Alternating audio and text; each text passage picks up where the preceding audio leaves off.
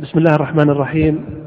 آه، معنا فضيلة الشيخ عبد المحسن بن عبد الله الزامل. جزاه الله خيرا ومشكورا. أن وافق أن يحضر في هذا الجامع جامع رياض الصالحين ليقدم هذه المحاضرة التي أعتبرها قيمة في هذا الوقت وهو ما يتعلق بمسائل الصيام وخصوصا الفقهية منها. آه، نسأل الله أن يفتح على الشيخ وأن يسدده وأن يوفقه ويجعل آه، ما قام به وما سيقوله في موازين حسناته يوم يلقاه. وأن يوفق الجميع للاستماع ولحسن إنصات فليتفضل شيخنا مشكورا. الحمد لله رب العالمين والصلاة والسلام على نبينا محمد وعلى آله وصحبه وأتباعه بإحسان إلى يوم الدين. لا يخفى علينا جميعا أن الصيام ركن من أركان الإسلام وأجمع على ذلك أئمة الإسلام إجماعا قطعيا قال سبحانه يا أيها الذين آمنوا كتب عليكم الصيام كما كتب على الذين من قبلكم لعلكم تتقون. كتب أي فرض. من كتب الله أي فرض. والصيام جاءت النصوص والأدلة الكثيرة بفرضيته وبفضله وأنه أحد أركان الإسلام ولا يتم إسلام المكلف إلا بالصيام. وقد كان الصيام في أول الأمر على مراحل ثم استقر على هذه الصفة وهو وجوب الصوم من طلوع الفجر الصادق إلى مغيب الشمس. والصيام لغة معناه الإمساك عن جميع المفطرات معناه لغة الإمساك ومعناه شرعا هو الإمساك عن جميع المفطرات من طلوع الفجر إلى مغيب الشمس يعني إلى تمام مغيبها. وهذا هو الذي جاءت به السنة وجاء به الكتاب العزيز. وكلوا واشربوا حتى يتبين لكم الخيط الأبيض من الخيط الأسود من الفجر. ثم أتموا الصيام إلى الليل يعني إلى غروب الشمس. والصيام نعمة من نعم الله على عباده.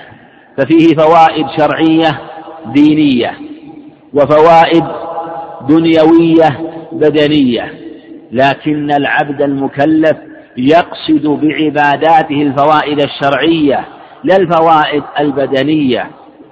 وإن كانت الفوائد البدنية الدنيوية تأتي تبعا فهذا خير على خير. ولهذا أنت ترى العبادات التي شرعها الله سبحانه وتعالى فيها حكم عظيمة. حكم دنيوية وحكم دينية وفوائد دينية شرعية وفوائد دنيوية. أبدا لا يمكن أن تكون أي عبادة أو أي أمر شرعه الله إلا ويعود بالمصالح الشرعية على العباد في الآخرة. ثم مصالح دنيوية لكن المكلف يقصد المصالح والفوائد الشرعية. وإذا جاءت الفوائد الدنيوية وما يتبعها فهذا خير على خير. الصيام البدن حينما يواصل الإنسان الأكل والشراب وما يتبعها من ملذات الحياة الدنيا فالبدن طاقة والبدن مركب من أجهزة وهذه الأجهزة مع الزمن يصيبها المشقة والتعب فتحتاج إلى الاستراحة وتحتاج إلى أن تجعل لها وقت مهلة ترتاح. انظر مثلا إلى سيارتك أنت الآن. إذا مشيت مثلا مدة على خط طويل مسافة طويلة فإنك في الغالب خاصة إذا كان الوقت حار والمسافة طويلة تقف في مكان تتبرد أنت وتخفف على سيارتك حتى ترتاح ولا تشق عليها تشق على نفسك. وأيضا لا يحصل خلل أو عطل في سيارتك لطول المسافة مع شدة الحر. هكذا بدن الإنسان أيضا مع الزمن. فإذا حملته الطعام والشراب كسيارتك حينما تحمل عليها متاعا وأمتعة أخرى تحتاج إلى قوة وتحتاج إلى فحص ومتابعة.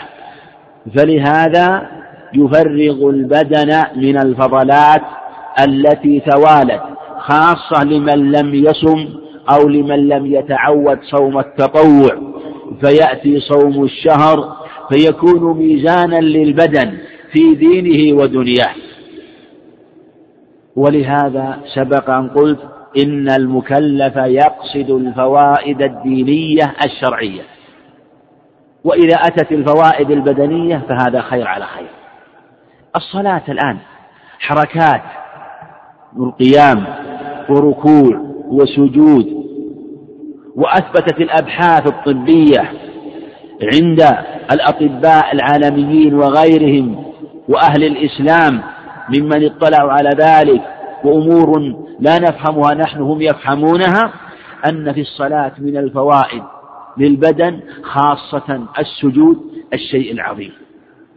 ولهذا يقال في إطالة السجود للبدن الشيء الكثير من نزول الدم من أسفل البدن من القدمين والساقين إلى الرأس وتحركه ويفيد في عدم التصلب الشرايين وما أشبه ذلك مما ذكروه. وذكروا في الركوع وذكروا في وضع الصلاة ومد البدن أشياء ذكروها دلت عليها الأبحاث. وربما تداوى بعض الناس بالسجود من أشياء وأمراض وشفي منها وهو لا يعلم وقد يكون هذا من طول قيامه في حال سجوده أو في حال ركوعه أو غير ذلك. وكذلك الصيام الزكاة فيها من الفوائد لكن فوائد الزكاة فوائد متعدية ونفعها نفع متعدي على الغير وليس نفعا قاصرا إنما هو نفع متعدي. وهكذا سائر أعمال البر. الحج الحج. كثير من الناس حينما يحج ويذهب إلى مكة ويؤدي تلك الأعمال بل إنه لبعض الناس يحصل له شفاء من كثير من الأمراض بالجهد الذي يبذله وكثرة المشي وما يفيد البدن من الحركة والطاقة. هذه الأشياء كما تقدم هي فوائد تعود على البدن لكن المكلف ماذا يقصد؟ يقصد الفوائد الشرعية الدينية في الآخرة. ثم تأتي هذه الفوائد تبعا تبعا لا قصدا وتأتي تابعة لهذه العبادة العظيمة. ولهذا لو أن إنسان مثلا أراد أن يصلي في الليل يطيل الصلاة في الليل يكثر الصلاة في الليل. قلنا لماذا؟ قال أنا أكلت طعاما كثيرا فأريد أن أصلي وأنا أتعبد. هل علي حرج أن أكثر من الصلاة لأجل قصدي؟ مثلا التخفف من هذا الطعام الذي أثقلني؟ نقول لا بأس بذلك. لكن إذا قصد نية خالصة كان أكمل. مثل الإنسان مثلا يصوم لقصد التخفيف ولقصد التداوي بالصوم. نقول لا بأس وهو مأجور. لكن إذا صام وكانت نيته لله عز وجل خالصة كان أكمل. والقاعدة عندنا في هذه المسائل في مسائل العبادات في مقارنة نية العبادة إذا قارنها نية أخرى غير العبادة. القاعدة في هذا الباب أنه إذا كان المقارن أمرا أمرا مباحا فلا بأس بذلك. إذا كانت النية التي قارنت أمر العبادة أمر مباح فلا بأس بذلك. وإن كانت أمرا محرما فإنه لا يجوز. وإن كانت نية خالصة لم يقارنها أي نية غير نية العبادة فهذا هو الأكمل والأتم. فتحصل أن الأحوال هذا. تارة يصلي نية خالصة وإن جاء فوائد ومصالح بالتبع. وتارة يصلي أو يصوم مثلا ويكون قصده العبادة قصده خالص لله عز وجل لا يقصد رياء ولا سمعة. بقراءة أو صلاة قصده نية لله عز وجل لكن ينوي مع ذلك أن يتخفف بصلاته أن يتخفف مثلا بصومه لله عز وجل أن يتخفف بصومه وهو ونيته لله عز وجل. نقول لا بأس. لماذا؟ لأن هذه النية وهي نية مثلا التخفف مثلا بصومه أو بصلاته نية مباحة ليست محرمة. الحال الثالث أن تقارن النية نية محرمة. مثل ماذا نية محرمة؟ إنسان صلى رياء. صام يخبر الناس أنه يصوم بقصد الرياء. مثلا يطوف رياء. هذه نية محرمة. ثم الرياء له تفاصيل كثيرة. قد يبطل العمل إذا كان الدافع للعمل هو الرياء. لأن له ثلاثة أحوال. تارة يكون الدافع للعمل هو الرياء صلى رياء طاف رياء قرأ القرآن رياء. من صلى يرائي فقد أشرك. قال النبي عليه يقول الله عز وجل من عمل عملا أشرك معي فيه غيري تركته وشركه. وفي لفظ هو للذي أشرك. ليس لله شريك. وفي لفظ فإن جدة عمله وقليله وكثيره للذي أشرك. ليس لله منه شيء. فالله خير الشريكين. لا يقبل شركة فيما تتعبده. فإن ضممت نية أخرى فإنها نية باطلة. إذا كانت هذه النية محرمة من رياء أو سمعة. وإن كانت النية طارئة ليست دافعة ثم دافعتها وزالت فالأقرب أنها لا تؤثر. وإن كان خاطرا خطر فهذا لا يؤثر باتفاق أهل العلم. إذا الصوم وغيره من العبادات فيها من المصالح والحكم الشيء العظيم. نعلم شيئا منها لكن لا يعلمها على الحقيقة والتفصيل. إلا الله سبحانه وتعالى. حسبنا أن ننظر بحسب ما ظهر لنا. وهذا من رحمة الله عز وجل. ولهذا لو أن إنسان مثلا يسير إلى المسجد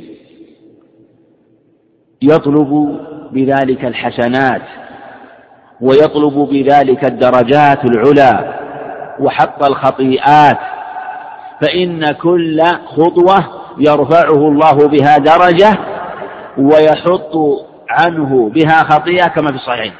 وفي لفظ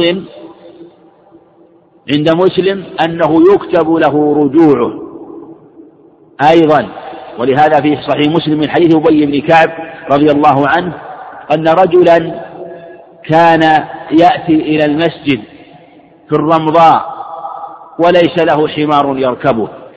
قال فقلت له لو أنك اتخذت حمارا يقيك حر الرمضاء إلى المسجد.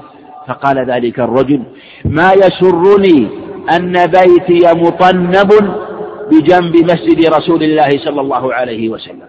قال فأعظمت ذلك. يقول ما يسرني أن يكون بيتي بجوار المسجد كون بيتي بعيد أحب إلي. قال فأعظمت ذلك. فأبلغ النبي عليه الصلاة والسلام. ثم قال ذلك الرجل إني أحب أن يكتب الله لي خطايا كلما ذهبت ورجعت. رجعت الشاهد قول رجعت. قال فأخبرت النبي عليه الصلاة والسلام قال قد أعطاك الله ذلك كله وفي لفظ أنطاك الله ذلك كله على لغة أهل اليمن وهي لغة فصيحة عربية. فالشاهد أنه تكتب له خطاه في ذهابه وفي رجوعه للمسجد لأنه قصد عبادة ثم فرغ ورجع من عبادة وقلبه معلق بالمساجد. ولهذا سبعة يظلهم الله في ظله يوم لا ظل إلا ظله. ذكر منهم ورجل قلبه معلق بالمساجد. وفي لفظ منذ أن يخرج منه إلى أن يعود إليه. ليس معنى ذلك أنه أن مبيته وقيلولته وجلوسه وحياته المسجد. لا لكن قلبه معلق بالمسجد.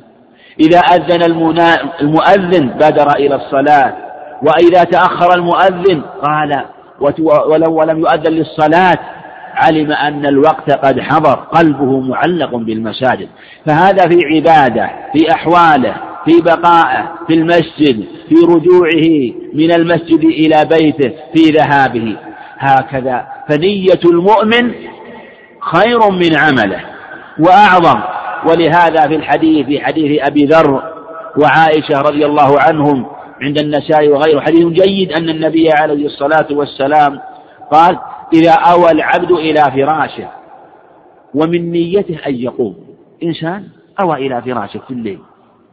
ومن نيته أن يقوم من آخر الليل ولو وقت يسير يصلي لله ركعتين أو ما تيسر يقوم يذكر الله عز وجل فغلبته عيناه ما استيقظ. قال النبي عليه الصلاة والسلام ماذا قال؟ كتب الله له ماذا؟ ما عمل ولا ما نوى؟ كتب الله له ما نوى. ثم أيضا ماذا؟ أمر آخر. وكان نومه عليه من الله صدقة. الله أكبر. النوم صدقة من الله وكتب الله له ما نوى. فنية العبد ترفعه وتلحقه بالعاملين. يا سائرين إلى البيت العتيق سرتم جسوما وسرنا نحن أرواحا.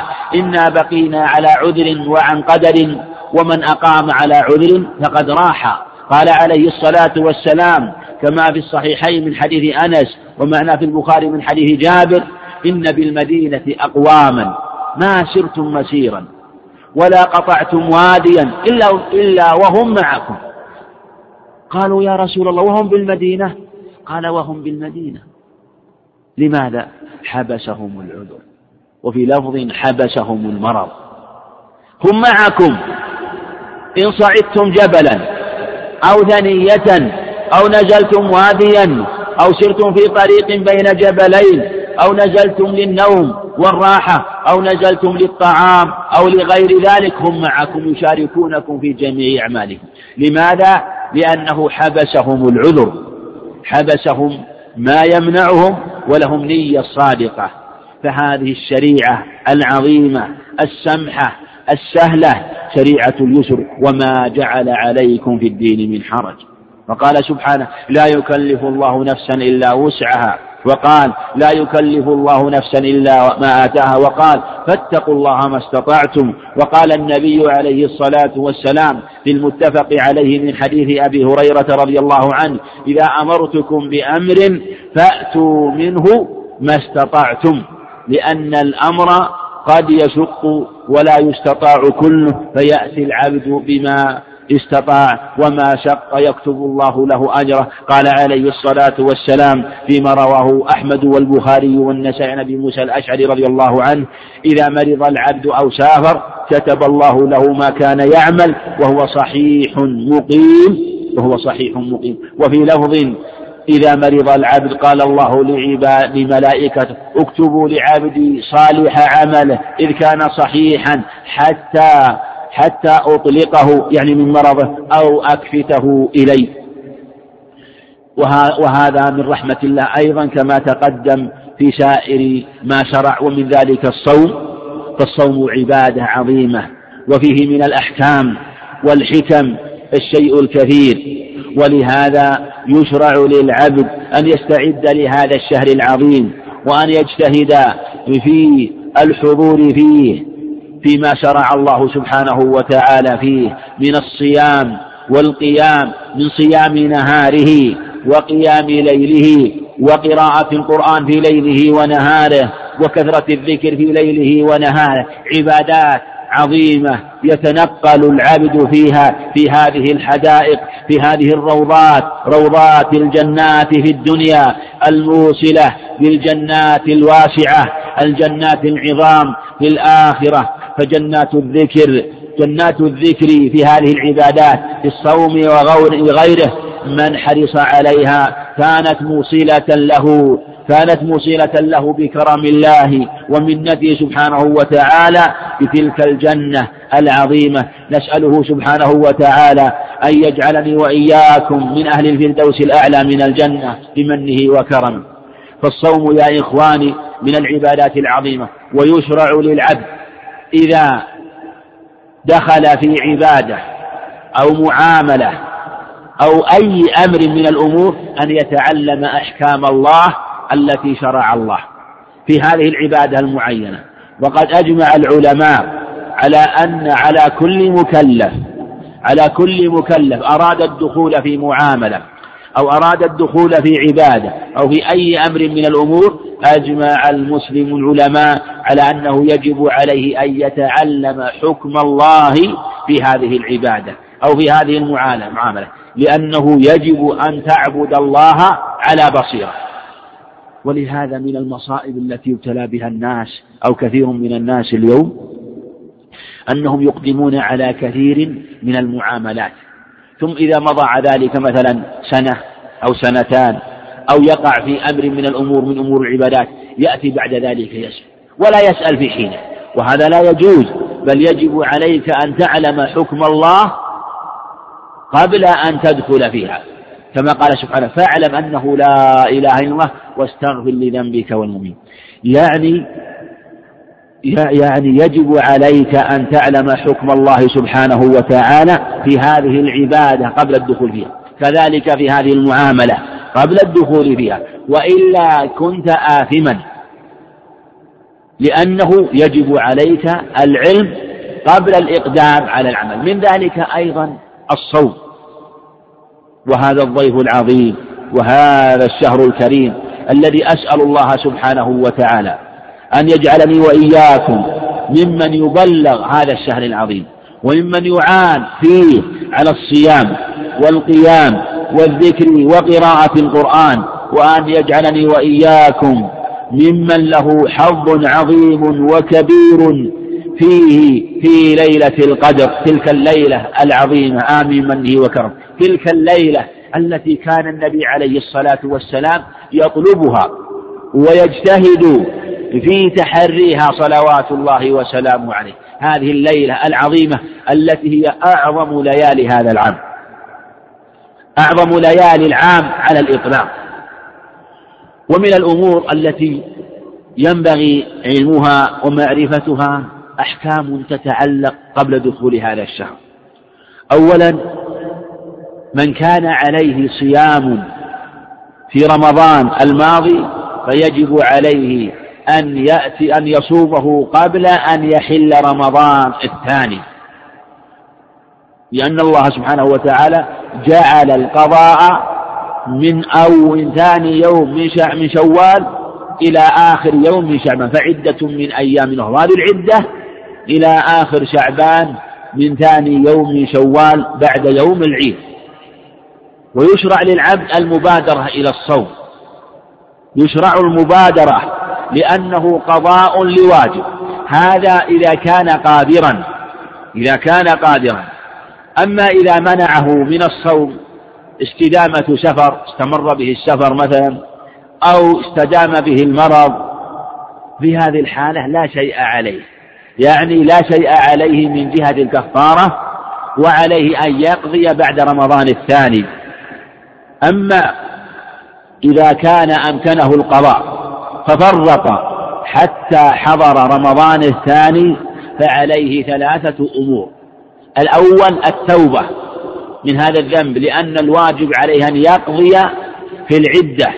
وإذا أخره بعد رمضان الثاني فإنه وقع في النهي حينما أخره عن وقت قضائه الموسع الأمر الثاني أنه يجب عليه الصوم. في عدد الأيام التي أفطرها من سفر أو مرض أو نحوه أو حيض أو نفاس في حق المرأة. مثلا الثالث وجوب الكفارة عند جماع عند جماهير أهل العلم. والكفارة ما هي؟ هي أن تطعم عن كل يوم مسكين نصف صاع من رز أو بر أو تمر. وكلما كان الإطعام أكمل وأتم كلما كان أفضل وإن أطعمته طعاما ناضجا كان أكمل. وإذا كان عليك مثلا خمسة أيام مثلا من رمضان تخرج صاع تخرج صاعين ونصف. صاعين ونصف. والصاع نحو كيلو ويزيد شيء يسير. فإذا كملته كيلو ونصف يعني نصف الصاع. نصف الصاع كيلو وشيء يسير فإذا كملته كيلو ونصف كان أكمل. فإذا أعطيت عن كل يوم مسكين فهو الأكمل. وإلا يجزئ أن تخرج الكفارة مثلا لجميع الشهر خمسة عشر صاع إذا كان الشهر كاملا ثلاثين يوما كاملا ثلاثين يوما ويجزى أن تعطيها لعائلة فقيرة ولا يشترط أن يكون بعدد المساكين. وفيه خلاف كما تقدم لا والأحوط أن يجعل عن كل يوم مسكين إن وجد المساكين كما تقدم. هذا هو الحكم الأول في هذه في هذه المسائل المتعلق بالصيام. الحالة الحكم الثاني والمسألة الثانية الصوم قبل رمضان. هل يجوز الصيام قبل رمضان أو لا يجوز الصيام قبل رمضان؟ في خلاف في هذا تفصيل. نقول إن كان الإنسان اعتاد الصوم اعتاد إنسان اعتاد يصوم يوم الاثنين مثلا أو يوم الخميس يصوم الاثنين أو يوم الخميس. ثم وافق هذا اليوم آخر يوم من شوال أو قبل الأخير آخر يوم من شعبان أو آخر يومين من شعبان مثلا. وكان يصوم معتاد يصوم أو معتاد يصوم آخر الشهر لأنه أيسر له. كل آخر شهر يوم 29 و30 يصوم معتاد. يقول الآن أنا أصوم يوم 29 و30 لأنه وقت لا يكون فيه عندي عمل أو وقت إيه، أكون فيه مرتاح ويتيسر لي فيه الصوم مثلا. فأصوم فيها أو أجعل مثلا يوم الخميس والجمعة من آخر كل شهر وقت صيامي. آخر كل شهر يوم الخميس والجمعة لأنه أيسر لي فأصوم يوم الخميس والجمعة. ففي الغالب أنه يوافق مثلا كثيرا ما يوافق آخر الشهر. هل أصوم؟ نقول لا بأس أن تصوم. يقول طيب النبي يقول لا يتقدمن أحدكم رمضان بصوم يوم ولا يومين نقول لكمل الحديث. قال إلا رجل كان يصوم صوما فليصوم. إلا امرؤ. امرؤ أو رجل. فإذا كان الصائم يصوم آخر الشهر من الرجال والنساء من المكلفين لا بأس أن يصوم.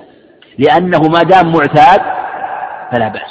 إنما المحذور أن تأتي إلى آخر شعبان وتصوم. لما تصوم آخر شعبان؟ قال آخر شعبان فيه فضل. قل لا إذا أردت أن تصوم لا تصوم من آخر شعبان. لأن هذا في الحقيقة يفضي إلى احتياط الصوم لأنك قد تزعم أنك تحتاط رمضان والنبي عليه الصلاة والسلام شد الباب. قال لا يتقدمن أحدكم رمضان بصوم يوم ولا يوم. لا يجوز لجميع المكلفين. لماذا؟ لأن آخر شعبان وأول رمضان محكم مبين موضح فلا نصوم رمضان إلا بأمرين بأحد أمرين. ما هما هذان الأمران؟ لا يجوز لنا أن نشرع في صيام لا يجوز لنا أن نتقدم رمضان بصوم يوم ولا يومين إلا ما استثني. فلا نصومه إلا بواحد من أمرين. ما هما هذا الأمران إكمال عدة شعبان ثلاثين يوم. هذا الأمر الأول. الأمر الثاني أو نرى الهلال. نرى الهلال. إيش معنى إكمال عدة؟ الآن عندنا الآن نحن ترأينا الهلال ليلة ثلاثين من شعبان؟ ما رأينا الهلال. في السماء سحاب أو غبار يحول أو ما أو كانت صحوا ولم يرى الهلال مثلا ليلة الثلاثين. ماذا نفعل؟ ما نصوم. قال النبي عليه الصلاة والسلام لا تصوموا حتى تروه ولا تفطروا حتى تروه. فإن غم عليكم فاقدروا له. إيش معنى فاقدروا له؟ أي أكملوا عدة شعبان. في عند البخاري من حديث أبي هريرة وهذا حديث ابن عمر عند البخاري حديث هريرة رضي الله عنه أن النبي عليه الصلاة والسلام قال فأكملوا عدة شعبان ثلاثين يوما. ومعناه في حديث ابن عباس. هذا معنى قول فاقدروا له. يعني نكمل عدة شعبان. ولهذا أحاديث النبي واضحة ومحكمة. قوله فاقدروا له يعني اضبطوا أول شهر شعبان. واعرفوا وقت دخوله. ولهذا يشرع معرفة دخول شعبان ويشرع ترائي هلال شعبان. لماذا نترى هلال شعبان؟ حتى نضبط آخرة. ولا يمكن أن نضبط آخر هلال شعبان حتى نضبط أوله. كيف نضبط أوله؟ بأن نكمل عدة رجب ثلاثين يوم أو نرى الهلال ليلة ثلاثين من رجب. ليلة ثلاثين فإذا رأيناه تكون تلك الليلة تسفر صبيحتها عن واحد من شعبان. ولهذا النبي عليه الصلاة والسلام أحكم دخول شعبان وأحكم دخول رمضان. وقال فيما رواه أبو داود وغيره بسناد جيد ماذا قال؟ أحصوا هلال شعبان. شوف أحصوا هلال شعبان لرمضان. إيش معنى أحصوا هلال شعبان؟ يعني اجتهدوا في معرفة عدد شعبان. كيف نعرف؟ بمعرفة دخوله بضبط الهلال بأن تراءى الهلال هلال شعبان. إذا ضبطنا أول شعبان أحكمنا أول شعبان خلاص آخره مضبوط ولهذا ربما يحصل أحيانا لبس لماذا؟ لضعف الناس اليوم عن تراءي الأهلة. ولهذا كان الناس قديما يتراءون الأهلة في جميع ما يشغل في, الغ... في جميع السنة يتراءون الهلال. مضبوط معروف. يأتي هلال شعبان يعرف أوله يضبط. فإذا ضبط أوله يحكم آخره. إلا أن يحول دون منظره غير وقتر فالإحكام واضحة ولا الحمد؟ في الغالب أنه حينما يرى يتراعى ويكون وقت طلوعه فإنه يرى. وقال عليه وعائشة رضي الله عنها قالت أيضا في مراه داود أن النبي عليه الصلاة والسلام كان؟ كان يتحفظ لهلال شعبان ما لا يتحفظ لغيره من الشهور. يجتهد بهلال شعبان. لماذا؟ لأن ضبط هلال شعبان به نضبط هلال رمضان. ولهذا قوله فاقدروا له نظر إلى أول الشهر أول شيء شعبان. وقوله فأكملوا العدة إلى آخر شهر شعبان. فألفاظه محكمة وواضحة. وصريحة وبينة عليه الصلاة والسلام في ضبط شعبان وضبط رمضان. إذا يأتي إنسان ويصوم قبل شعب قبل رمضان. نقول لا لا يجوز أن تصوم قبله بيوم ولا يومين لأنه ربما زعم أنه يحتاط. لا نقول ما له حاجة الاحتياط. الشريعة واضحة ما تحتاج إلى احتياطك أبدا. هذا احتياط باطل. فالاحتياط إما أن يكون مشروعا أو ممنوعا. هذا احتياط باطل. بعض الناس يقول أبى احتاط أبى أتوضأ أبى احتاط أبى أصلي نقول الاحتياط المشروع لا بأس. لكن هنالك احتياط باطل لا يجوز. إنسان صلى فرغ من صلاته. لما فرغ من صلاته قال والله ما أدري أنا يمكن إني سهيت في صلاتي يمكن إني نقصت ركعة يمكن أروح أعيد صلاتي. احتياط نقول لا ما يجوز. احتياط باطل. هذا احتياط باطل لا يصح. مثلا إنسان توضأ إنسان توضأ ثم لما توضأ قال والله أنا أحسست بحركة في بطني أحسست بحركة في دبري. أبى أتوضأ أحتاط نقول لا هذا احتياط باطل لا يجوز. قال النبي عليه الصلاة والسلام لا ينصرف حتى يسمع صوتا أو يجد ريحا. وشكي إليه الرجل يجد حركة في بطنه وفي لفظ حركة في دبره. هل ينصرف؟ قال لا ينصرف. في لفظ لا يخرجن من المسجد حتى يسمع صوتا أو يجد ريحا. فالعبادات محكمة مضبوطة لا تحتاج إلى الاحتياط الباطل إنما الاحتياط في الأمور التي يكون الاحتياط فيها مشروع حينما يكون خلاف في أمر اجتهادي. مثل إنسان تبرع بالدم في الصوم وقال وش حكم الصوم؟ قلنا إن شاء الله الصوم صحيح ولا بأس به وفي خلاف لكن لا بأس به على الصحيح. قال أنا بحتاط باقي الصوم. عليه شيء نقول لا بأس ما هي مانع. لأن مسألة خلافية واجتهاد وفيها خلاف بين العلم. منهم من قال إن الصوم لا يصح ومنهم من قال إن الصوم يصح. فإذا كنت تتبع قول مثلا من يقول الصوم صحيح فلا يلزمك ولله الحمد. لكن لو قال أنا بحتاط في مثل هذا ما دام من المسألة لو أنني احتطت لا شيء يعني يقول لا بأس. مثل إنسان خرج منه الدم بعد الوضوء دم كثير قال سوف أتوضأ. لا ننكر عليه. لأن مسألة اجتهادية وإن كنا نقول الوضوء لا يجب على الصحيح. لكن لو أراد يحتاط لا بأس. لكن ما يشتاق على جهة الوسوسة وما أشبه ذلك ويأتيه الشيطان لا. ف فلهذا نقول عليك أن تعمل بأمر مضبوط وتتبعه وتعمل به. فلهذا قال في هذا الحديث لا يتقدمن أحدكم رمضان بصوم يوم ولا يوم. إلا رجل كان يصوم صوم فليصوم. مثل إنسان كما تقدم بقي عليه خمسة أيام من رمضان وتركها. جاء يسأل قال الآن نحن الآن يوم الليلة ستة وعشرين من رم... من شعبان أو سبعة وعشرين أو ثمانية وعشرين يسأل مثلا. وباقي على عدة عليه عدة أيام صيام عدة أيام. كيف نقول؟ صوم الآن. قول ولو إلى آخر شوال قول ولو إلى آخر شوال. يعني يجب عليك الصوم. يعني هي وجب يجب عليك القضاء وأنت مفرط مفرط. لو إنسان عليه نذر معين مثلا في شعبان ولم يبقى إلا خمسة أيام ونذر خمسة أيام نقول النذر منهي عنه لكن ما دمت نذرت في هذا في هذا الشهر من شعبان عليك أن تصوم لأنه نذر مضيق وعليك الصيام صوم في صوم شعبان لأنه نذر مضيق نذر مضيق وعليك أن تصوم ولو كنت تصوم قبله بيوم أو يومين ولو كنت تصوم قبله بيوم أو يومين أو أكثر. ومن المسائل المتعلقة بالصوم مسائل من شق عليه الصوم لمرض أو كبر أو هرم مثلا ضعف ما حكمه؟ إذا كان المكلف لا يستطيع الصوم جاء رمضان والصوم يشق عليه. يقول إنه مريض. نسأل المرض هذا مثلا هل هو مرض مستمر؟ حسب تقرير الطبيب الثقة. أو على الصحيح أنك تعرف هذا المرض أنه مستمر ويظهر لك ذلك. في هذه الحال نقول إذا تبين أنه مرض مستمر وفي الغالب أنه لا يشفى منه في الغالب ولم يتبين له علاج للأطباء؟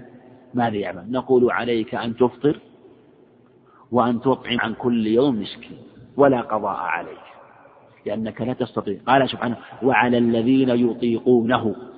قدرها كثير من المفسرين وعلى الذين لا يطيقونهم. لكنها الآية في قوله يطيقون فسرتها القرآن قراءة أخرى يطوقونه. يعني أنهم يصومونه بطاقة. ومشقة لا يصومونه إلا بمشقة فها فدية طعام مسكين. فهذا يكفر عن كل يوم مسكين. ولذلك فسرها ابن عباس الشيخ الكبير والمرأة الكبيرة يفطران ويطعمان يفطران ويطعمان. وفي لفظ آخر صحيح ولا يقضيان ولا يقضيان. فنقول عليك الكف عليك الإفطار وعليك الإطعام إذا كنت قادرا إذا كان قادرا. وإن كان لا يستطيع وإن كان لا يستطيع فلا فلا كفارة عليه. لا كفارة عليه آه، لأنه لا يستطيعها.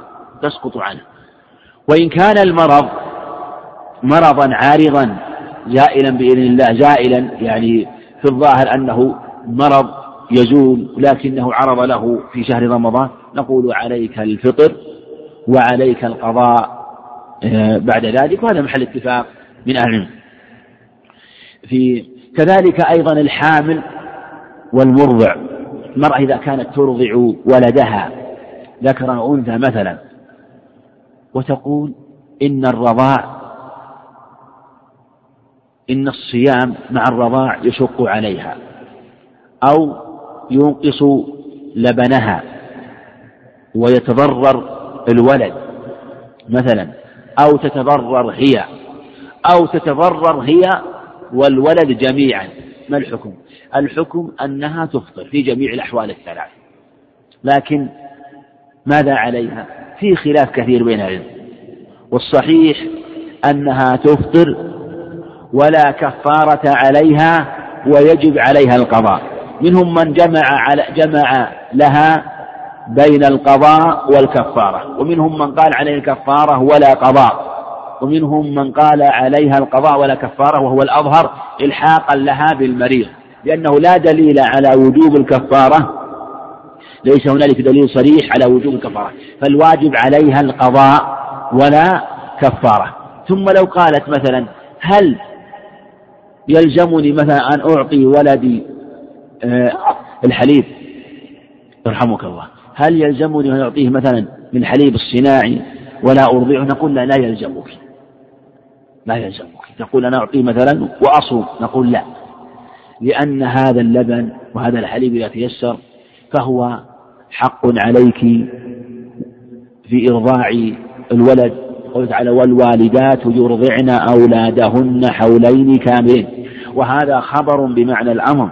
ثم هذا الحليب ليس كما يصنع في نفعه وفوائده وفي إنباته للجسم وبدن الصغير والصغيرة فلهذا لا يلزمها أن تطعمه غيره فلا بأس أن ترضعه من ثديها ثم وتفطر إذا احتاجت للفطر أو احتاج جنينها لقلة اللبن مثلا بالصوم أو كان يضرها ويضر جنينها ثم عليها القضاء حسب ولا كفارة عليها على الصحيح. ومن المسائل المتعلقة بالصوم من المسائل المتعلقة بالصوم المسافر فإن له أن يفطر. وتعالى ومن كان مريضا أو على ومن كان مريضا أو على سفر فعدة من أيام أخرى يعني فالتقدير فأفطر. فأفطر فعدة من أيام أخرى فالمسافر يجوز له الفطر. وفي خلاف في الفطر وفي أحكامه والصحيح المتحصل من الأدلة أن الصوم إن كان يشق على المسافر فالسنة الفطر وهو أفضل والأخذ بالرخصة. وإن كان يضره الصوم فيحرم الصوم ويجب الفطر. إن كان يشق عليه فهو أفضل لقول النبي عليه الصلاة والسلام ليس من البر الصوم السفر وهو مسلم عن جابر. وإن كان يضره فالصوم حرام لقول النبي عليه الصلاة والسلام جابر عند مسلم أولئك العصاة أولئك العصاة في الذين صاموا بعد ذلك حينما أمر النبي عليه الصلاة والسلام بالفطر. وإن كان لا يشق عليه يشق عليه الصوم ويستطيع الصوم بلا مشقة فأفطر فحسن. كما قال النبي عليه السلام هي رخصة من الله فمن أخذ بها فيها حسن ومن أفطر فلا جناح عليه. وقال أنس رضي الله عنه كنا مع النبي عليه الصلاة والسلام منا الصائم ومن المفطر فلم يعد الصائم عن مفطره ولا المفطر عن الصائم متفق عليه.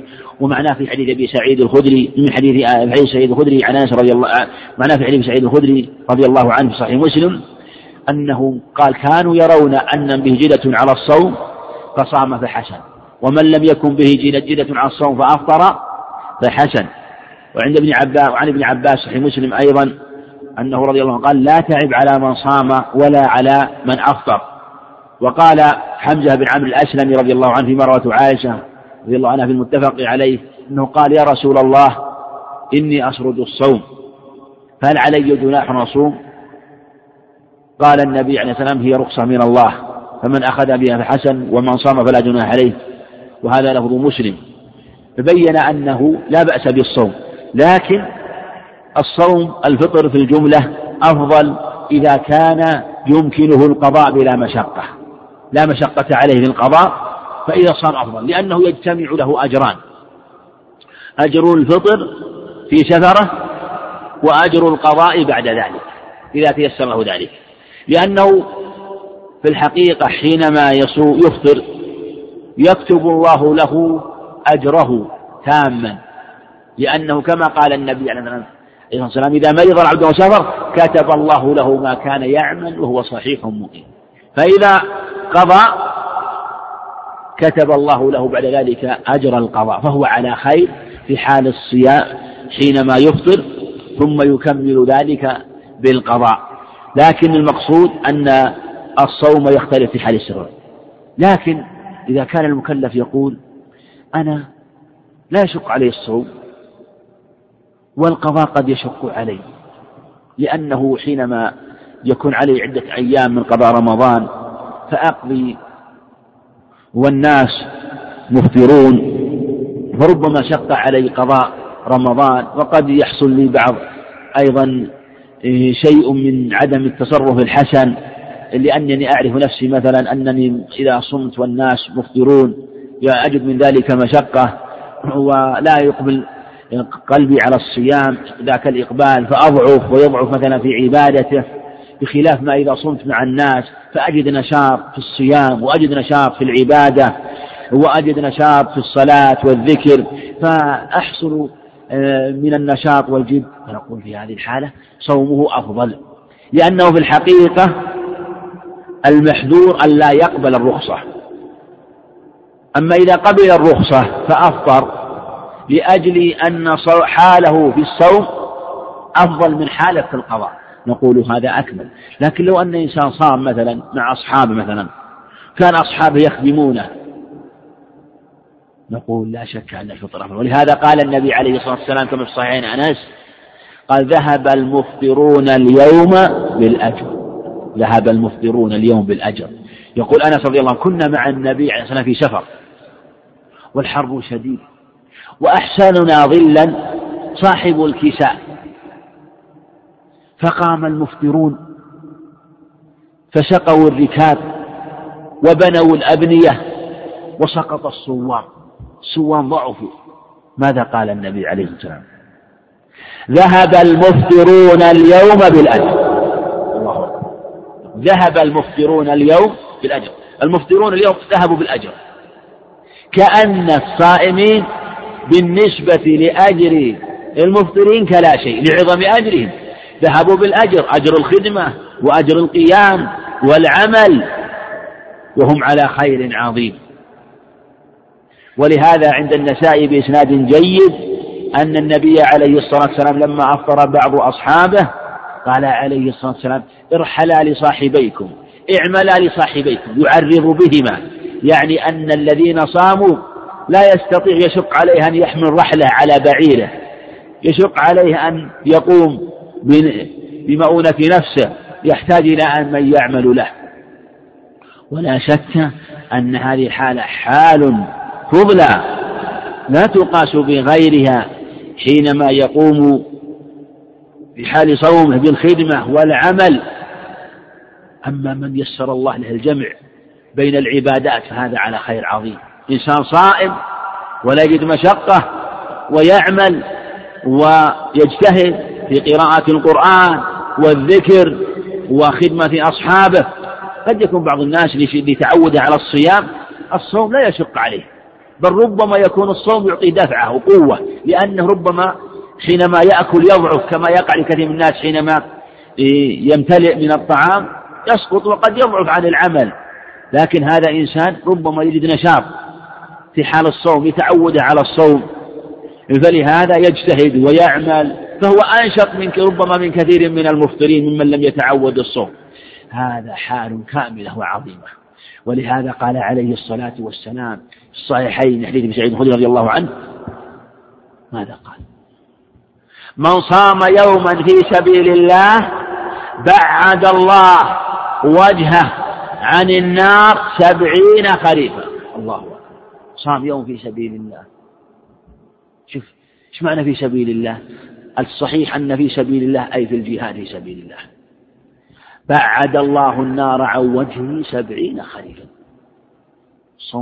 سبيل الله قيل في طاعة الله لكن الصحيح المراد في الجهاد. هذا إنسان يجاهد يقاتل أعداء الله يدافع عن دين الله يجاهد في سبيل الله يطلب الشهادة وهو صائم.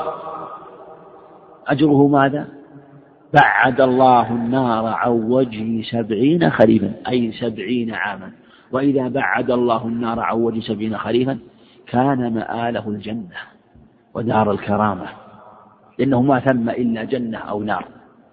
فمن أبعد عن الجنة وزحزح فمن زحزح عن النار يدخل الجنة فقد فاز فاز لأنه زحزح عن النار بل أبعد عنها. وفصلت بينه وبين هذه المسافات العظيمة. وهذا يبين جنس الجمع بين العبادات. قد يقول قائل طيب أليس الجمع بينها يعني ربما يحصل فيه التقصير في بعضها. نقول نعم ولهذا نقول إذا كان الجمع بين العبادات يحصل فيه تقصير في بعضها يأتي قضية التفضيل بين الفطر والصوم. لكن إنسان صائم قائم مجاهد في سبيل الله يعمل جمع الله له أبواب الخير الله أكبر. هذا على منزلة عظيمة. فمن تيسر له أن يجمع بين أبواب الخير فإنه على خير عظيم. لأن أبواب الخير كثيرة جدا لا حصر لها. لا حصر لها. يقول النبي عليه الصلاة والسلام كما في الصحيح من حديث هريرة من أنفق زوجين في سبيل الله من أنفق زوجين في سبيل الله. فتحت له أبواب الجنة. وذكر أبواب الجنة عليه الصلاة والسلام. من أنفق زوجين في سبيل الله. إيش معنى زوجين؟ أي صنفين. قال فمن كان من أهل الصلاة دعي من باب الصلاة. من أنفق زوجين في سبيل الله دعاه خزنة الجنة. أي هلو هذا خير. من أنفق زوجين في سبيل الله دعاه خزنة الجنة. أي هلو إيش معنى أي هلو؟ هذا ترخيم. يعني يا فلان هذا خير يعني هذا الباب خير. فمن كان من أهل الصلاة دعي من باب الصلاة. ومن كان من أهل الصدقة دعي من باب الصدقة. ومن كان من أهل الصيام دعي من باب الريان. ومن كان ومن كان من أهل الصيام دعي من باب الريان. ومن كان من أهل الجهاد دعي من باب الجهاد. وذكر أبوابا عليه الصلاة والسلام. قال أبو بكر رضي الله عنه ما على من دعي من باب من ضرورة. فهل يدعى أحد منها كلها يا رسول الله؟ قال نعم وأرجو أن تكون منهم. وفي لفظ عند ابن حبان أنت منهم. يعني هل يكون إنسان يدعى من هذه الأبواب؟ يكون من أهل الصلاة ومن أهل الصدقة ومن أهل الجهاد ومن أهل أعمال البر كلها يجتهد في أعمال البر. قال نعم وأرجو أن تكون يعني من دعي من باب من أبواب الجنة ما عليه ضرورة لا ضرر عليه لأن من دخل الجنة من باب خلاص حصل له دخول الجنة. فهل يدعى أحد منها كلها؟ يعني إنسان الآن ولله المثل الأعلى. لو كنت دعيت إلى مناسبة أنت دعاك إنسان إلى مناسبة ذهبت وجدت الضيف ينتظرك عند الباب استقبلك بالإكرام. فتح لك ثمانية أبواب. كل باب وضع. أناس من أهله وأولاده يستقبلونك. من هنا والأبواب مفتوحة وأنت جيت من بعيد. كل من كل من رآك كل يقول تفضل من هنا. هذا يقول يتسابقون عليك. وش ترى؟ هذا ما هذا؟ غاية الإكرام. كل يدعوك. يريد أن يظفر بدخولك مع بابه ويرى أنه مكسب. هذا في غاية ماذا؟ في غاية الإكرام. أنت وين تدخل؟ مع ماذا؟ مع باب واحد مع باب واحد. لكن يمكن هذا بيت كبير وله باب في أول وباب في الوسط وباب في الثاني فيكون. ولهذا قال بعضهم يمكن أن أن يكون الحديث كما قال أبو بكر رضي الله عنه فهل يدعى أحد منها كلها؟ يعني يدخل من الباب الأول ثم الثاني على أحد التفسيرين ويكون دخل الجنة من هذه الأبواب. وقيل إنه من باب الدعوة يدعى ويكرم ويدعوه خزنة الجنة. كل خزن يدعونه إلى الدخول من باب لكن سوف يدخل من باب واحد. لأن من دخل من باب لا يخرج من الجنة ويخرج من الباب ويدخل من باب آخر. فالمقصود أن هذا من تيسر له أعمال من تيسرت أعمال البر وأعمال الخير وجمع بينه على خير عظيم. ولهذا قال النبي عليه الصلاة والسلام فيما رواه مسلم حديث هريرة يوما لأصحابه أصبح كان عليه الصلاة والسلام يحث أصحابه أعمال البر والخير وربما سألهم ربما سألهم عن أعمالهم حتى يتسابقوا وحتى يجتهدوا في أعمال البر والخير. يسألهم عليه الصلاة والسلام يحثهم ويبين لهم الثمرة والجزاء عند الله عز وجل. قال عليه الصلاة والسلام يوما لأصحابه من أصبح منكم اليوم صائما؟ قال أبو بكر أنا يا رسول الله. قال عليه الصلاة والسلام من أطعم منكم اليوم مسكينا؟ قال أبو بكر أنا يا رسول الله. قال عليه الصلاة والسلام من عاد منكم اليوم مريضا قال أبو بكر أنا يا رسول الله. قال عليه الصلاة والسلام من تبع منكم اليوم جنازة؟ قال أبو بكر أنا يا رسول الله. قال عليه الصلاة والسلام ما اجتمعنا في امرئ في يوم إلا دخل الجنة. الله أكبر. أبو بكر سباق. ذلك اليوم في أوله ربما لم ينتصف نهاره. قد يكون من أصبح قال بالله قال من أصبح. عمل هالأعمال كلها. أصبح صائما وأطعم مسكين وعاد مريض وتبع جنازة. أعمال من أعمال الخير العظيمة هكذا المشمرون. أين المشمرون؟ فإن الجنة لا خطر لها.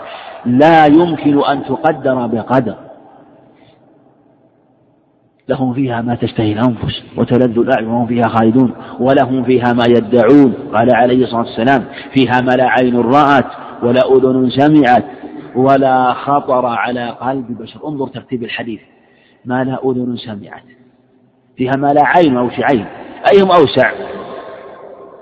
النظر بالعين ولا السماع بالأذن؟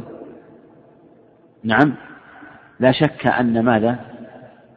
السماع أوسع. ممكن إنسان الآن يسمع من الخارج لكن لا يرانا. أليس كذلك؟ ممكن أن تسمع شيء لا ترى. أليس كذلك؟ السماع أوسع. قال فيها ما لا عين رأت. ثم بعد ذلك أعظم. ولا أذن سمعت. قد تسمع بأشياء عظيمة كثيرة لا تراها. وقد تريد أن تدركها وتمشي في مسافة عظيمة قد لا تستطيع الوصول إليها. ثم ذكر مرتبة أعظم وأعظم ولا خطر على قلب بشر. التخيل أعظم من السمع سنتخيل أشياء لا حقيقة لها. فهذه الجنة. أسأل الله عز وجل أن إياكم من المشمرين المتسابقين السابقون السابقون. السابقون إلى الصالحات في الجنة هم السابقون إلى الجنة. هم السابقون في الدخول. هم السابقون إلى المراتب العلى. هم السابقون إلى رضا الرحمن في تلك الجنان العظيمة في مقعد صدق عند مليك مقتدر. ومن الأحكام المتعلقة بالصيام الأحكام المتعلقة بالصيام سبق الإشارة إليه وهو ما يتعلق ببعض المفطرات مثل إخراج الدم أو الإبر المغذية أو الإبر التي يتداوى بها.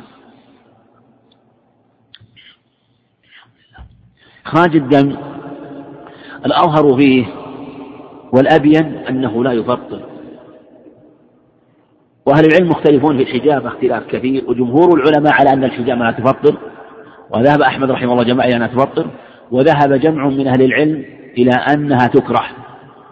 وهذا هو الذي ثبت عن أنس رضي الله عنه صحيح البخاري قال قيل له أكنتم تكرهون الحجامة للصائم قال لا إلا من أجل الضعف إلا من أجل الضعف. فالحجامة لا تكره إلا من أجل الضعف. وهذا هو الأحو وهذا هو الأظهر ولهذا في حديث أنس في حديث أبي سعيد الخدري في حديث عبد الرحمن عبد الرحمن بن عن بعض أصحاب النبي عليه الصلاة والسلام بين أنه عليه الصلاة والسلام رخص في الحجامة بعد بعدما كان نهى عنها. فعلى هذا نقول الحجامة وما يلحق بها الأولى تركها عند عدم الحاجة إليها.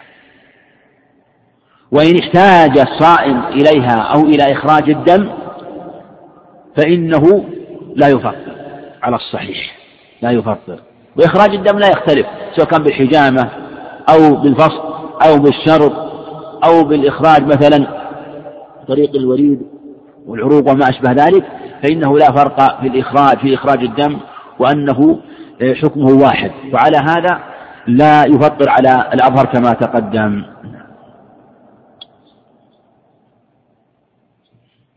نعم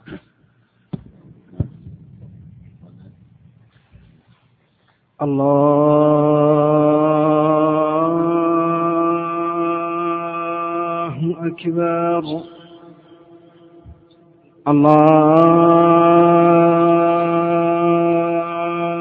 الله أكبر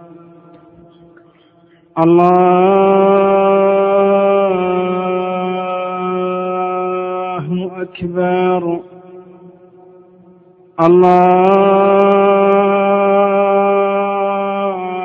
الله أكبر أشهد أن لا إله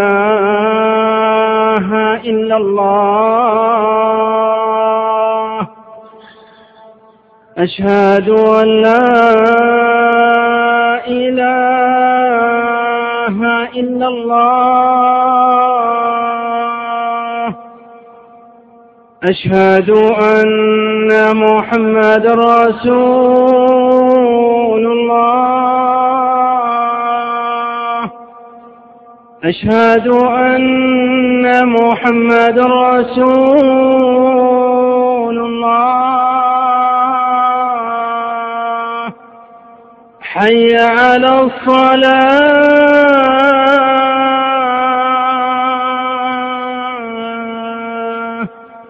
حي على الصلاة.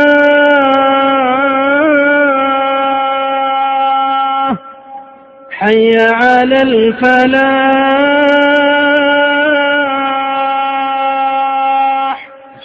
حي على الفلاح.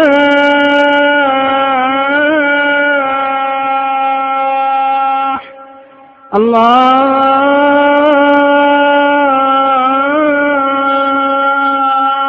أكبر. الله أكبر لا إله إلا الله.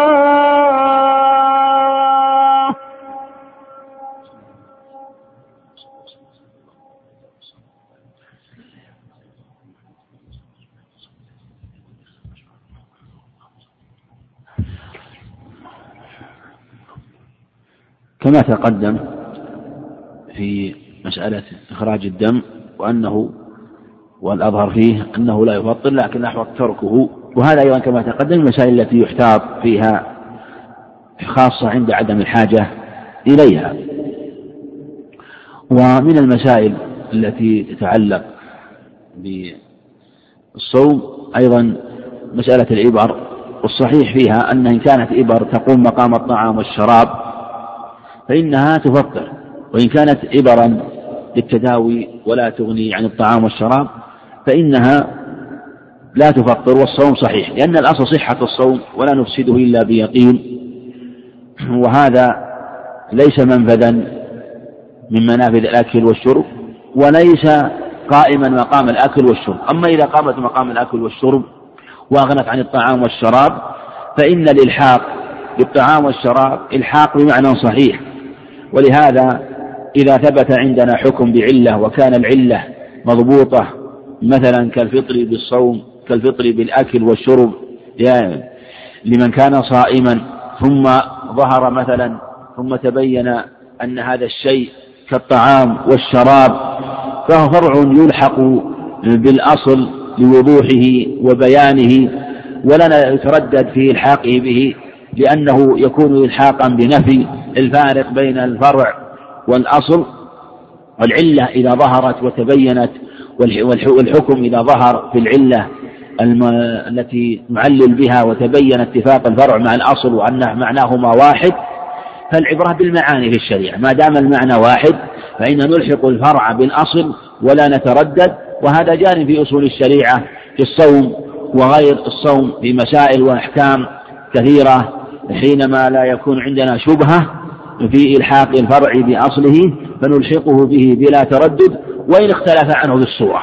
وإن كانت الصورة من جهة أن هذا الطعام والشراب يكون عن طريق الفم مثلا فالصورة لا عبرة بها حين الاتفاق في المعنى. ذكر العلماء في مسائل كثيرة حينما يتفق الشيء في المعنى فإنه لا عبرة في الصورة آه، إلا في مسائل جاءت مستثنات دل عليها دليل فبالجملة إذا ثبت المعنى فالحكم له كما تقدم والله أعلم وصلى الله وسلم وبارك على نبينا محمد. اللهم صل على جزا الله فضيلة الشيخ عبد المحسن الزامل خير الجزاء ونفع الله بعلمه وجعل علمه مباركا إنه سميع مجيب. هنا بعض الأسئلة ولعل بعضها ورد من خلال محاضرة الشيخ نذكر بعض الآخر. يقول السائل كيف نستطيع تحديد الفجر الصادق هذه الأيام؟ والسؤال بشكل آخر متى نمسك ونبدأ الصيام؟ وخاصة أن الأذان قد يكون مبكرا. وقل وسمعت من بعض يعني أن, أن الوقت الذي في التقويم يعني مبكر كثيرا. نقول معرفة الفجر إذا كان الإنسان يتبين من معرفة الفجر فالواجب الفجر الصادق فالواجب أن يمسك عليه. يكون في مكان يظهر له الفجر الصادق. في مكان يتبين له غروب الشمس فالعبرة عليه. وإن كان في مكان لا يتبين الفجر الصادق فيأخذه بالخبر كما أننا نأخذ إثبات الهلال بالخبر ولا يراه الجميع بل يراه البعض ثم يثبت حكمه في جميع المكلفين بإخبار البعض.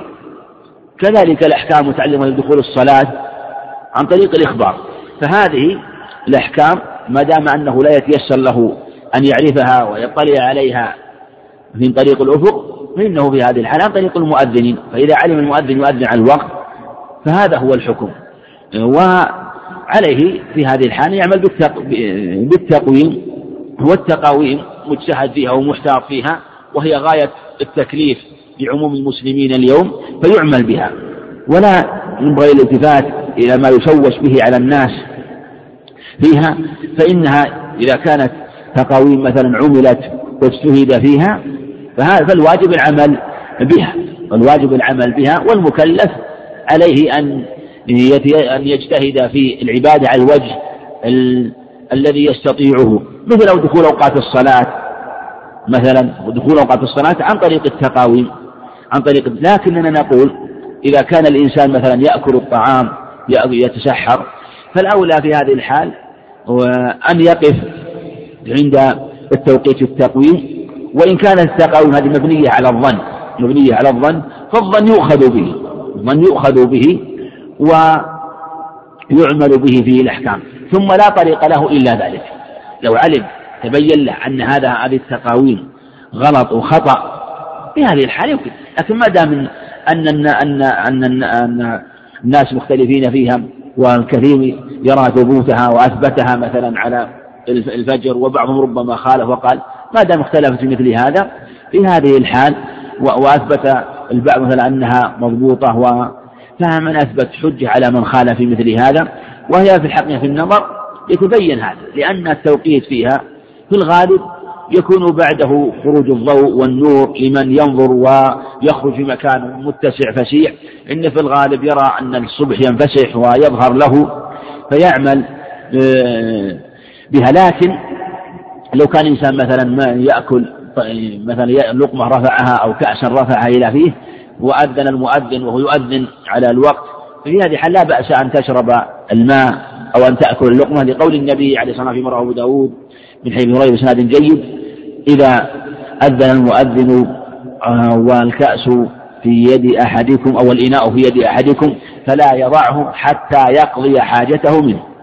إذا سمع أحدكم النداء والإناء على يده فلا يضعه حتى يقضي حاجته هذا مما استثني استثني كما تقدم.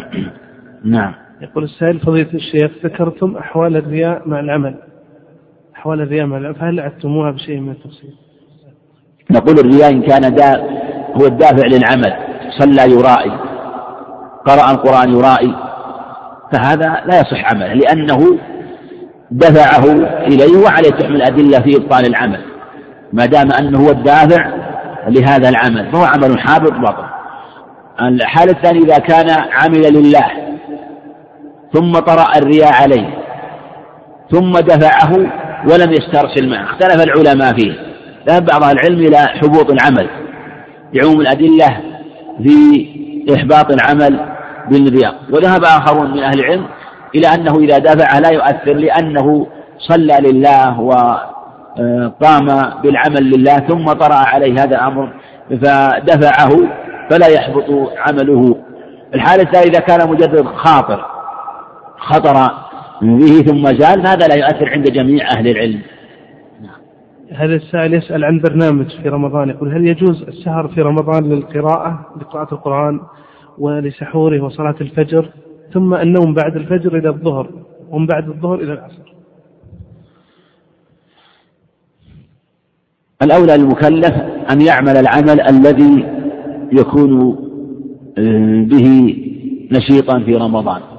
ولا شك أن ليله له فضله لكن لا ينبغي أن يسهر جميع الليل. إلا إذا كان هذا في العشر الأخير فلا بأس. ظاهر النصوص أنه عليه الصلاة والسلام كان يحيي الليل. يحيي يحيي الليل بعض العلماء يرى مشروع إحياء الليل كله ولهذا قالت عائشة رضي الله عنها كما روى مسلم وما صلى ليلة حتى أصبح ولا ص... ولا صام شهرا كاملا رمضان ولا صام شهرا كاملا رمضان. فالمكلف عليه أن يرفق بنفسه خاصة في العشر الأول والعشر الأوسط فلا يسهر الليل كله بل عليه أن ينام بعضه حتى يستعين به على أداء الصوم فلا ينام جميع النهار. إذا كان مثلا يسهر الليل ثم ينام من الفجر مثلا إلى قريب الظهر ثم بعد العصر مثلا إلى المغرب أو بعد الظهر إلى العصر أو يكون جميع النهار نوم هذا في الحقيقة فيه قصور والمشروع في حقه أن يجتهد في صيامه أن يجتهد في صيامه بالقراءة وقراءة القرآن والذكر فينوع العبادات في النهار وفي الليل.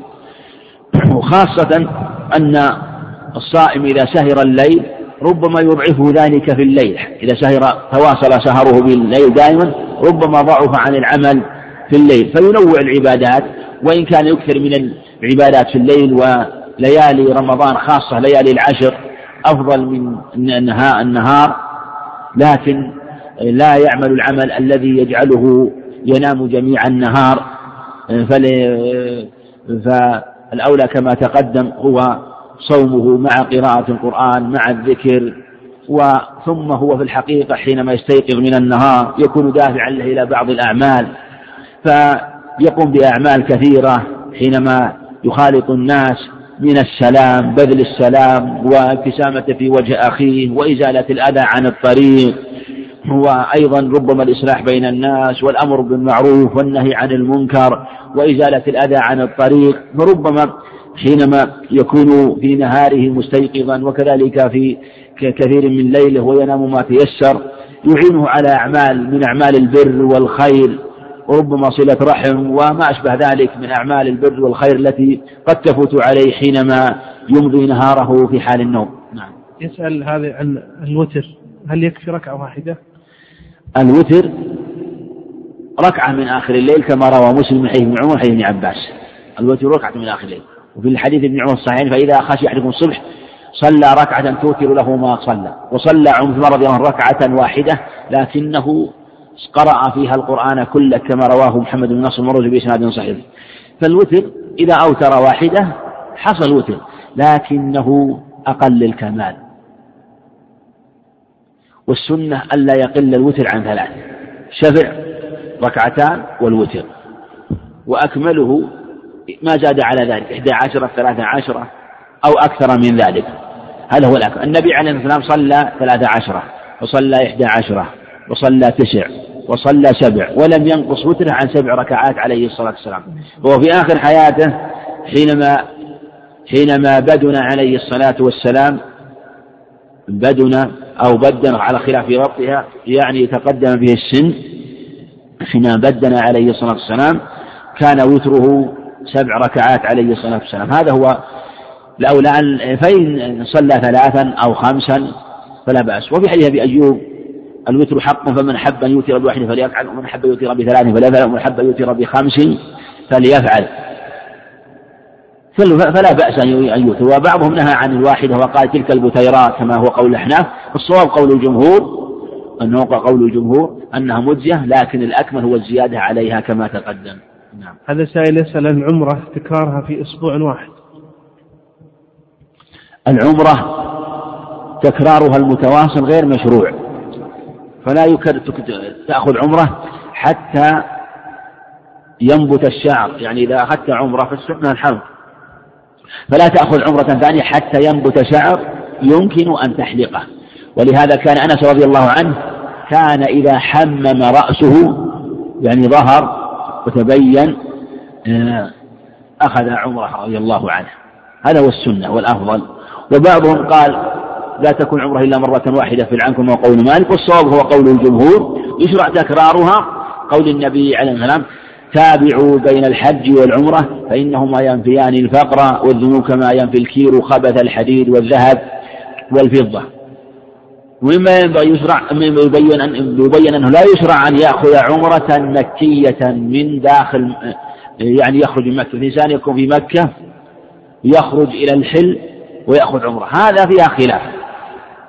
والجمهور وإن قالوا مشروعيتها فكثير من العلم يرى أن تكون العمرة من الميقات. أو أن يرجع إلى بلده أو أن يخرج إلى بلد آخر ويهل بها من الميقات مع أن يكون بينهما زمن يكون بينهما زمن يمكن فيه أن يأخذ من شعره نعم. آه، هذا السائل يقول أنا شخص أنوي أن آخذ عمرة يوم الاثنين القادم آه، الإقلاع الرابعة إن شاء الله وصولي إلى مكة بعد صلاة المغرب. فهل تحسب لي عمرة في رمضان إذا أعلن أن رمضان آه، ليلة الثلاثاء؟ عمرة رمضان تكون في رمضان إذا كان إهلالك بعد غروب الشمس من ليلة واحد من رمضان. فإذا كنت مثلا أحرمت بعد غروب الشمس وثبت أنه من رمضان تعتبر عمرة في رمضان. عمرة في رمضان. ولو أحرمت قبل غروب الشمس في الميقات مثلا قبل غروب الشمس. ثم نعم.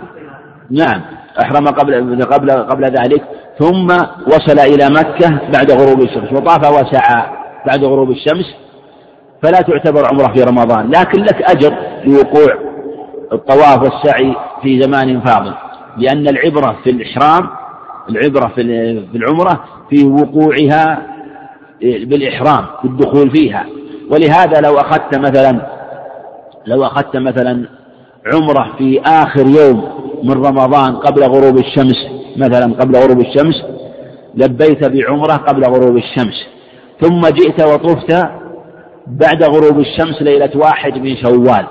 من شوال تعتبر عمرة في رمضان وإن كان الطواف والسعي وقع في ليلة العيد.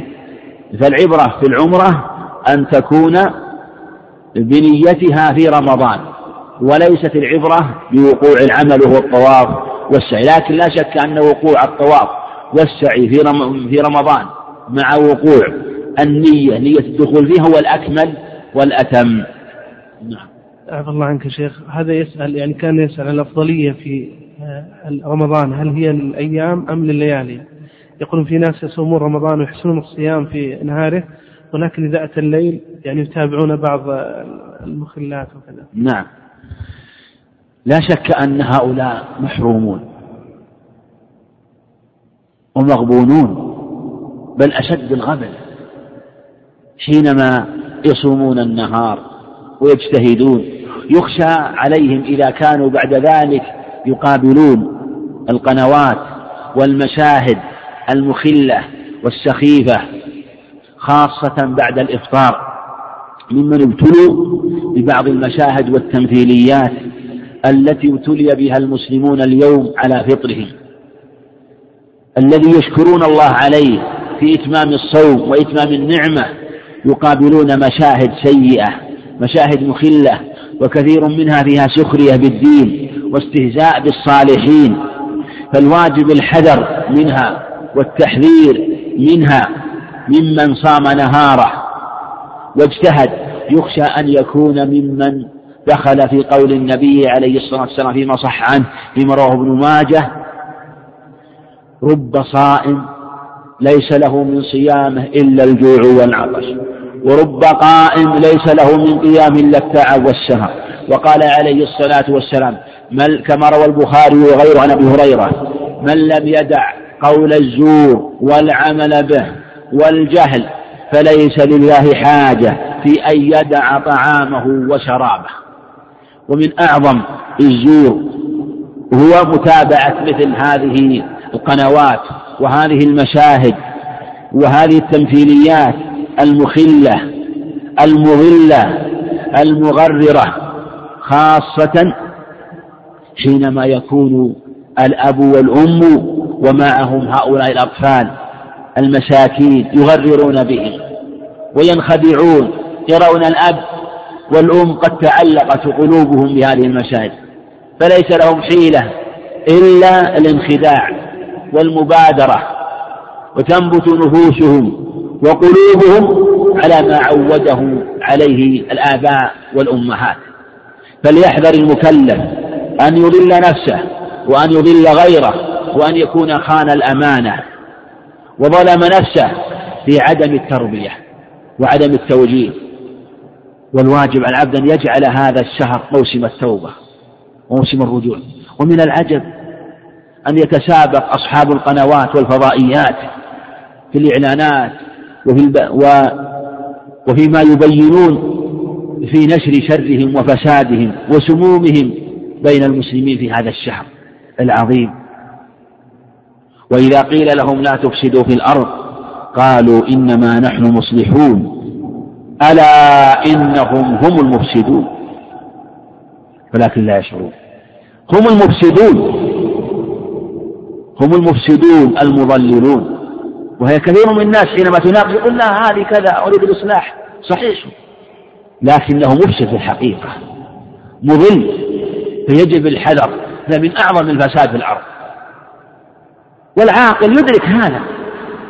العاقل يدرك هذا. لكن هذا من غربة الدين. من غربة الدين وغربة السنة أن تكون الأمور المعلومة بالاقتران من الدين موضوع نظر وموضوع تشكيك عند بعض المسلمين. يجادل فيها ويخاصم. حقيقة ما نستغرب اليوم. ما نستغرب أن يجادل أن يجادل بعض الناس اليوم في أمور هي محرمات قطعية عند أهل العلم محل إجماع. لكن يجادل ولا يستغرب لأنه بحق ظل ظل وظلل حينما يرى هذه المشاهد ويزعم أهلها وأصحابها أنهم مصلحون في زعمهم وهذا لقلة العلم وقلة السنة وكثرة البدع.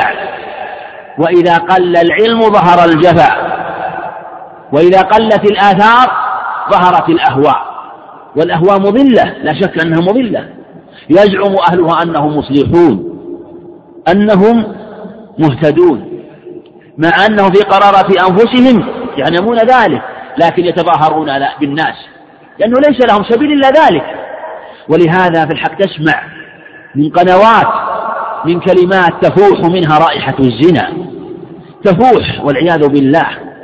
كلمات وسفود وسفوف بين رجال ونساء وضحك ورقة في الكلمات بين رجال ونساء وتسمع كلمات من كلمات من هؤلاء الساقطين.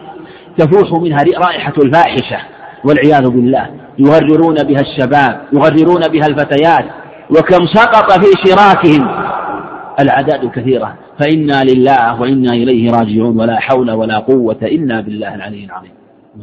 ختاما لا يسمع إلا أن نشكر فضيلة الشيخ عبد المحسن بن عبد الله الزامل على ما أفاد وأجاد نسأل الله أن يجعل ذلك موزن حسنا